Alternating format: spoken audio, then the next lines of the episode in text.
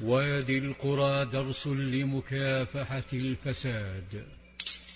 في وادي القرى كان القائد صلى الله عليه وسلم يؤسس لمكافحة الفساد في أعماق شعبه لكنه لم يتركه بدون عقوبة ورقابة دنيوية.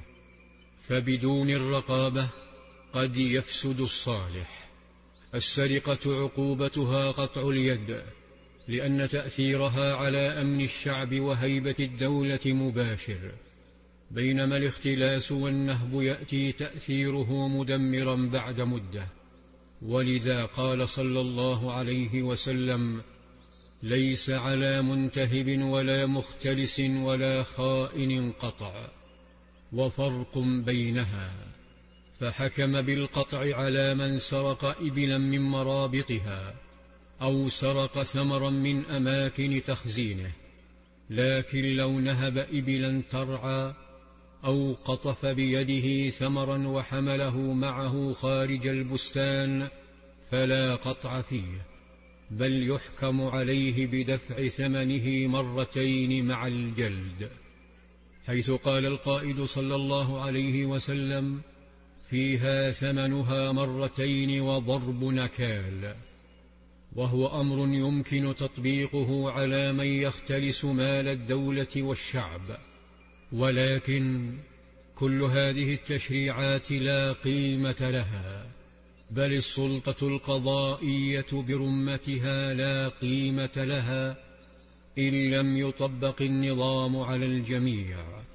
كما قال صلى الله عليه وسلم إنما أهلك الناس قبلكم أنهم كانوا إذا سرق فيهم الشريف تركوه وإذا سرق فيهم الضعيف أقاموا عليه الحد. والذي نفس محمد بيده لو أن فاطمة بنت محمد سرقت لقطعت يدها. لم يبرر القائد صلى الله عليه وسلم لذلك الفقير اختلاسه قطعة قماش من مال الدولة بحجة فقره.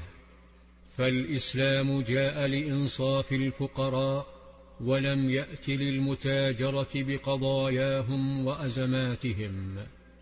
وعلى الفقراء كغيرهم مسؤولية وعليهم النهوض بها. فالجنة سيدخلها الفقير والغني وكذلك جهنم. وبهذا المنهج يتحول الفقير إلى طاقة فاعلة ومنضبطة لا إلى طاقة هائجة ثائرة تحطم كل شيء وتحرق اليابس والأخضر. فجيش محمد صلى الله عليه وسلم معظمه من الفقراء ومع ذلك فهو قمة في الانضباط وتحمل المسؤولية. ها هي زوجته صلى الله عليه وسلم تقول لما فتحت خيبر قلنا الآن نشبع من التمر.